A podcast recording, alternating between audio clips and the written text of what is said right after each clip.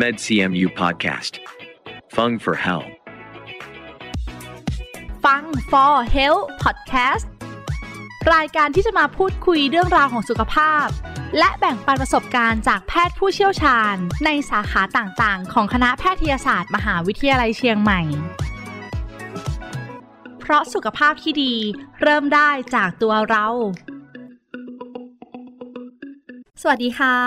ขอต้อนรับทุกท่านเข้าสู่ฟัง For Health Podcast รายการที่จะมาพูดคุยเรื่องราวของสุขภาพนะคะ แล้วก็แบ่งปันประสบการณ์จากแพทย์เฉพาะทางในสาขาต่างๆ ของคณะแพทยศาสตร์ มหาวิทยาลัยเชียงใหม่ค่ะ อยู่กับดิฉัน ฟ้าธัญลักษณ์สดสวย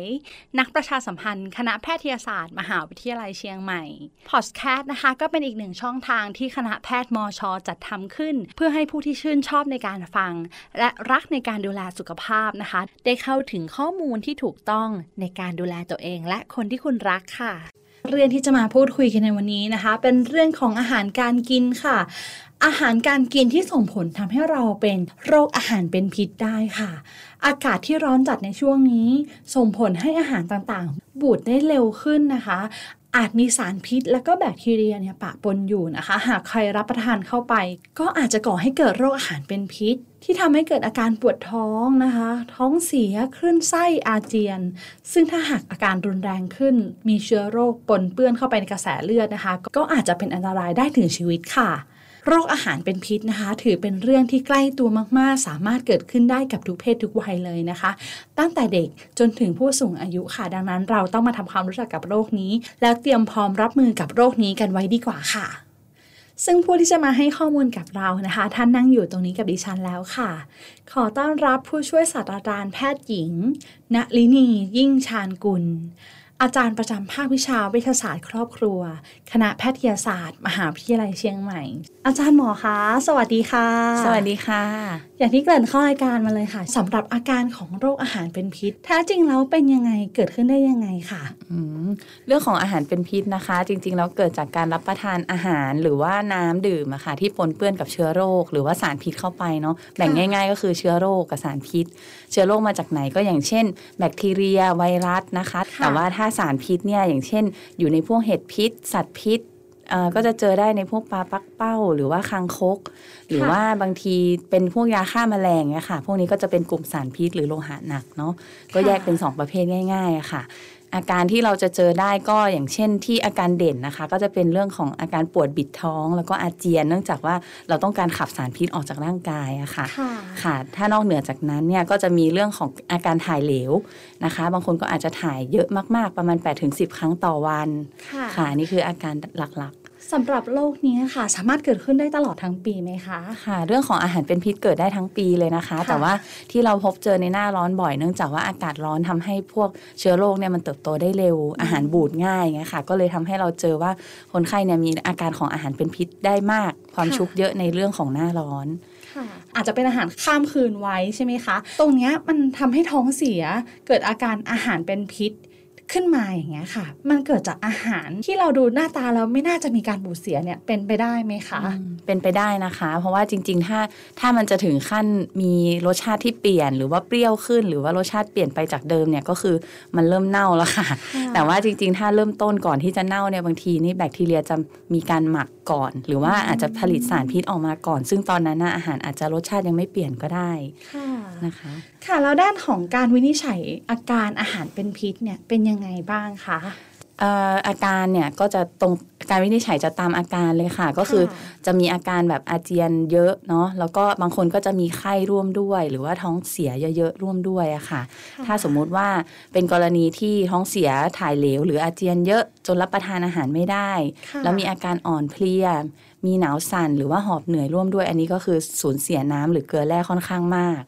ค่ะ กรณีเหล่านี้ก็ควรที่จะมารักษาที่โรงพยาบาล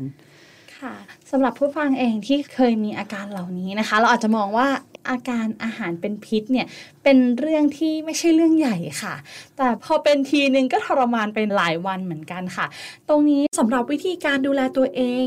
เบื้องต้นเลยค่ะ เมื่อเรามีอาการอาหารเป็นพิษต้องทำยังไงบ้างคะจริง ๆ การรักษาตัวเองเบื้องต้นเนี่ย สามารถทำได้นะคะ แล้วก็ค่ะหมอก็อยากให้รักษาตัวเองเบื้องต้นก่อนที่จะมาโรงพยาบาลเนาะถ้าสมมติอาการมีอาอาการอาเจียนเล็กน้อย หรือว่าถ่ายไม่มากนะคะ อยากให้เบื้องต้นเนี่ยรับประทานน้ำหรือว่าน้ำตาลผสมเกลือแร่เยอะๆ หรือเราเรียกว่า ORS นะเนาะค่ะหรือน้ำผสมเกลือแร่เนี่ยค่ะก็คือดื่มทดแทนน้ำที่เราสูญเสียไป แต่อาการไหนที่ต้องมาโรงพยาบาลนะคะ อย่างเช่นว่า ถ้าสมมุติว่าเราอาเจียนมากหรือว่าถ่ายมากจนกระทั่งเราเริ่มรู้สึกว่าอ่อนเพลีย นั่งลุกขึ้นนั่งแล้วมีหน้ามืด หรือว่านั่งแล้วเริ่มโครงเคลงแล้วอันนี้แปลว่าเราสูญเสียน้ำและเกลือแร่ค่อนข้างมาก แล้วเราค่ะดื่มชดเชยเข้าไปไม่ทันนะคะ หรือบางคนอาจจะมีอาการซึมลง มีไข้อ่าหรือว่ามีหอบเหนื่อยร่วมด้วยนะคะ หรือเริ่มเบลอๆอันนี้แปลว่าเราสูญเสียเกลือแร่ไปค่อนข้างเยอะละแล้วเรากินทดแทนได้ไม่ทัน เพราะฉะนั้นพวกเนี้ยควรที่จะมาโรงพยาบาลเพราะฉะนั้นเวลาที่มีอาการท้องเสียค่ะการกินเกลือแร่เนี่ยเป็นสิ่งที่ถูกต้องแล้ว ถูกต้องแล้วค่ะ คุณหมอคะหลาย ๆ คนที่มีอาการท้องเสีย มีไข้ มีความแบบแพนิคว่าตัวเองจะเป็นโควิด -19 หรือเปล่า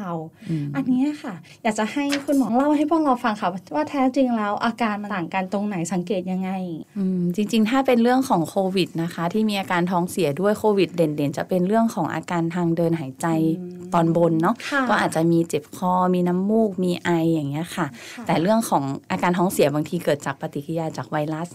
ที่ทำให้อาจจะมีอาการเป็นไข้ลุมๆหรือว่ามีลำไส้แปรปรวน แล้วก็ทำให้เราถ่ายเหลวได้ แต่วิธีแยกกันเนี่ยก็คืออาหารเป็นพิษจะเด่นในเรื่องของอาเจียนเยอะ แล้วก็ถ่ายเยอะ แล้วก็มักจะหายได้เองภายในสองวันค่ะสองวันอืมก็อาการจะหายไปเอง ใช่หนึ่งวันเนี่ยควรจะเบาบางลงละนะคะ แต่ถ้าเป็นมากกว่านั้นเนี่ยก็ควรมาโรงพยาบาล แต่สำหรับโควิดเนี่ยก็จะเป็นด้านของทางเดินหายใจเป็นหลักค่ะ ก็ตอนเนี้ยค่ะ เป็นอะไรอาการอะไรทุกคนก็จะมีความแพนิคแล้วว่า เอ๊ะหรือว่าจะเป็นโควิด -19 นะ เพราะว่าอาการท้องเสียเองหรืออาหารเป็นพิษเนี่ยมีการถ่ายเหลว แล้วก็มีความรู้สึกว่าเป็นไข้ด้วยร่วมด้วยอย่างเงี้ยหลายคนก็อาจจะคิดว่า เอ๊ะอาจจะเกี่ยวกันหรือเปล่าอืมอย่างนี้ก็อย่างที่คุณหมอเล่าให้เราฟังนะคะว่าโควิด -19 เนี่ยเป็นเกี่ยวกับด้านทางเดินหายใจเลย นอกจากนี้ค่ะ การรักษาเบื้องต้นด้วยตัวเองทำแล้วยังไม่ดีขึ้น ถึงขั้นตอนที่ต้องมาพบแพทย์ ตรงนี้แพทย์จะต้องรักษาโดยวิธีการไหนคะ ส่วนใหญ่ถ้ามาพบแพทย์นะคะ ก็จะมีอยู่ 2 กรณีเนาะกรณีที่แบบยังเป็นไม่มากเงี้ยค่ะ ส่วนใหญ่แพทย์ก็จะให้ รักษาตามอาการนะคะ อย่างเช่นค่ะอาการที่เราเจอบ่อย ก็คือถ้าถ่ายเหลวเราก็จะให้ ORS เหมือนกันนะคะ เหมือนที่แนะนำว่าให้ดูแลตัวเองที่บ้านด้วยวิธีนี้ก่อนนะคะ แต่ถ้าสมมุติมีอาการอื่น อย่างเช่นมีไข้ก็จะให้ยาลดไข้ หรือว่าถ้ามีอาเจียนขึ้นไส้หรือปวดบิดท้องก็จะให้ยาตามอาการที่มีอะค่ะ แต่ถ้ากรณีที่เป็นเยอะๆ หรือว่าบางคนไข้บางกลุ่มอะค่ะ ที่อย่างเช่น มีภูมิคุ้มกันบกพร่องอย่างเงี้ยก็อาจจะเสี่ยงในการติดเชื้อทั่วร่างกายได้ง่าย อันนี้อาจจะพิจารณาให้ยาปฏิชีวนะ ค่ะ กับอีกค่ะแบบหนึ่งก็คือคนที่รับประทานน้ำเกลือแร่ไม่ค่อยได้ อย่างเช่น รับประทานเข้าไปแล้วก็อ้วกออกมาหรือว่าถ่ายออกมาหมดเนี้ยค่ะ ก็อาจจะให้สารน้ำทางหลอดเลือดแทน กรณีพวกนั้นก็ต้องแอดมิดค่ะค่ะ คุณหมอคะแล้วแบบนี้อาการในผู้ใหญ่กับอาการในเด็กเนี่ย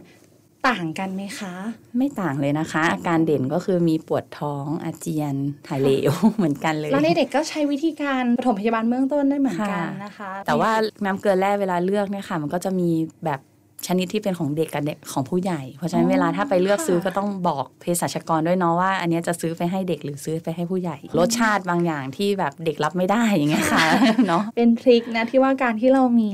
เกลือแร่ติดที่บ้านอะก็ต้องแยกด้วยเนาะว่าอันนี้ของเด็กนะอันนี้ของผู้ใหญ่ค่ะ เป็นเรื่องที่เราต้องใส่ใจเหมือนกันค่ะคุณหมอคะแล้วอย่างชนิดอาหารที่พบเจอบ่อยอะค่ะ ที่ทำให้เกิดอาการอาหารเป็นพิษนี่มีอะไรบ้างคะอืมก็ถ้า เกี่ยวกับอาหารนะคะ ที่ทำให้เกิดอาหารเป็นพิษบ่อยๆ ก็ต้องดูว่าอาหารพวกสุกๆดิบๆ อย่างเงี้ยค่ะค่ะก็มักจะไม่ถูกฆ่าเชื้อด้วยความร้อนเนาะก็อาจจะทำให้มีอาการติดเชื้อหรือมีพิษสารพิษได้ค่อนข้างง่าย ค่ะค่ะอย่างเช่นอ่ากินพวกลาบก้อยดิบหรือว่ายำทะเลอะไรเงี้ยค่ะ ที่แบบยังไม่ได้สุกเต็มที่อย่างเงี้ยค่ะ บางทีก็จะท้องเสียได้ง่ายเนาะ ค่ะก็เป็นเมนูยอดฮิตซะด้วยนะใช่คะในหน้าร้อนใช่ไหมเป็นของโปรดของหลาย ๆ คนใช่เลยนะคะ แต่ว่าพอของอร่อยที่เรารับประทานเนี่ยเป็นของที่ไม่ถูกสุขอนามัย ตรงนี้ก็ทำให้เราเจ็บป่วยได้เช่นกัน ก็ต้องระมัดระวังนะคะค่ะใช่แล้วค่ะนอกนั้นก็จะมีเกี่ยวกับเรื่องของอาหารหมักดองอะค่ะหรือว่าอาหารกระป๋องนะคะ ถ้าสมมุติว่าเราจะไปเลือกซื้อแล้วกระป๋องมันดูลักษณะบุบบ้างบวมบ้าง หรือมีสนิมอันนี้ก็แปลว่าอาจจะมี การรั่ว แล้วก็ทำให้อาหารนั้นอะไม่อาจจะมีสารพิษเกิดขึ้นได้ค่ะ เป็นข้อควรระวังที่ใช่เราต้องสังเกตนะคะ ในการเลือกรับประทานหรือการเลือกซื้อผลิตภัณฑ์บางอย่างใช่นะคะค่ะค่ะนอกจากนี้ยังมีอีกไหมคะคุณหมอคะก็จะเป็นพวกอาหารที่บูดง่ายอะค่ะ อย่างเช่นพวกกะทิเนาะค่ะ หรือว่าพวกอาหารที่ผ่านการปั้นด้วยมือ อย่างเช่นขนมปัง หรือว่าซูชิต่างๆเนี่ยค่ะ อันนี้ก็อาจจะเสี่ยงได้ง่าย หรือน้ำแข็งที่ผ่านโรงงานที่ไม่ได้มาตรฐานอย่างเงี้ยค่ะ ที่มีปนเปื้อนเชื้อโรคง่าย อันนี้ก็ต้องระมัดระวัง ค่ะ นอกจากนี้ค่ะเมนูยอดฮิตเลยที่ทำให้มีความเสี่ยงที่จะทำให้เกิดเป็นอาการอาหารเป็นพิษมีอะไรบ้างคะค่ะก็เมนูที่เราเจอบ่อยในหน้าร้อนนะคะ ก็อย่างเช่นลาบก้อยดิบเลยนะคะค่ะอาหารสุกๆดิบๆ เราควรเลี่ยงนะคะ แล้วก็พวกยำทะเลต่างๆนะคะ กับอาหารหรือขนมที่มีกะทิอะค่ะ ถ้าเกินหนึ่งวันส่วนใหญ่จะบูดแล้วค่ะ ก็ต้องเลี่ยงเนาะอ่า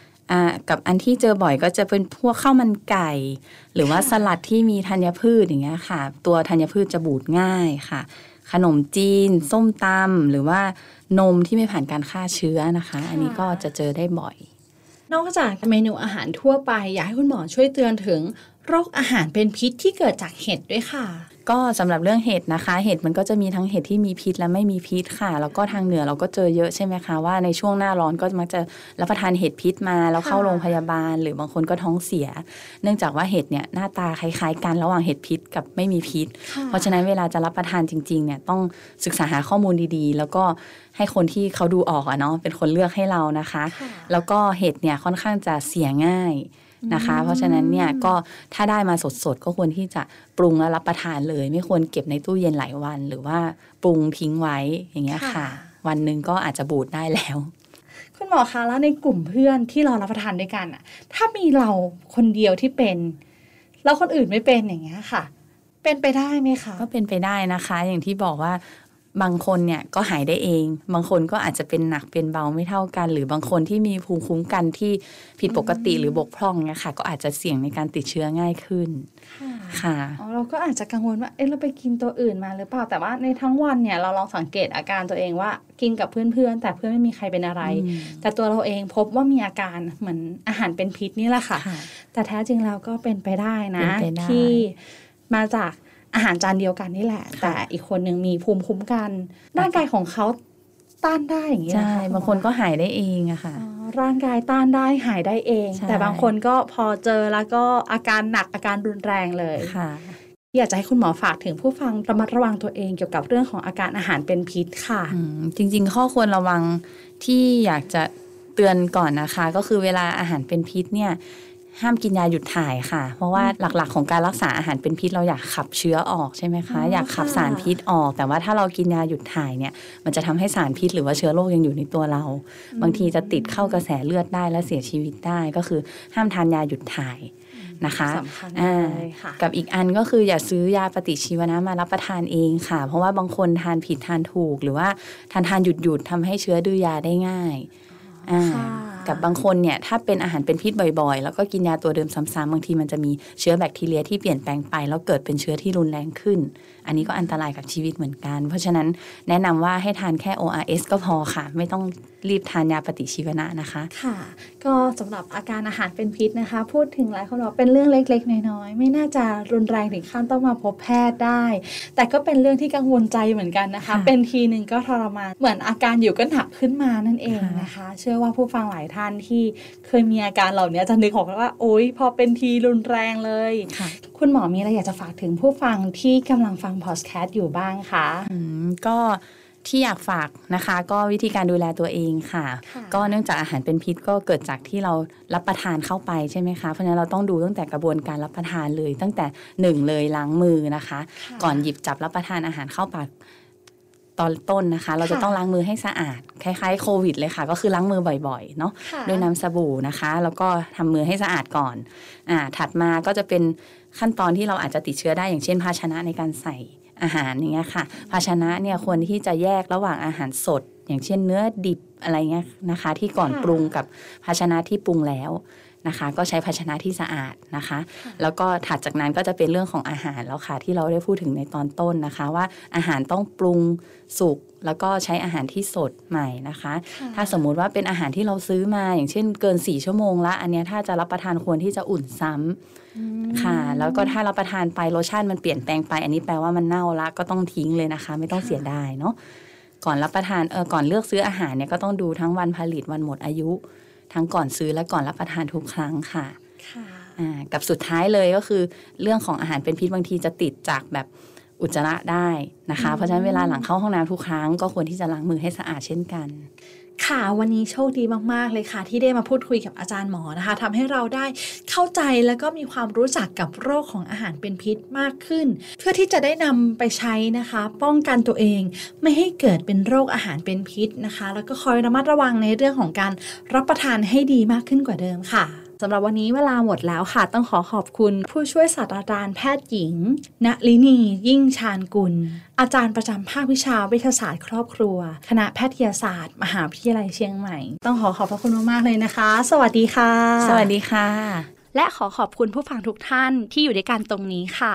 นอกจากนี้นะคะ ผู้ฟังยังสามารถติดตามข่าวสารของคณะแพทยศาสตร์ มหาวิทยาลัยเชียงใหม่ ได้อีกหลากหลายช่องทางค่ะ ไม่ว่าจะเป็นบนเว็บไซต์ Facebook YouTube Twitter Telegram Instagram Podcast เพียงพิมพ์คำที่ช่องค้นหาว่า med cmu นะคะ med cmu เพียงเท่านี้ค่ะ ก็จะมีข้อมูลเกี่ยวกับการดูแลสุขภาพอีกมากมายเลยค่ะ สำหรับวันนี้นะคะ ต้องลาทุกท่านไปก่อน ครั้งหน้าจะเป็นเรื่องอะไร อย่าลืมติดตามกันต่อนะคะ สวัสดีค่ะ MedCMU Podcast. Fung for Health. เพราะสุขภาพที่ดี เริ่มได้จากตัวเรา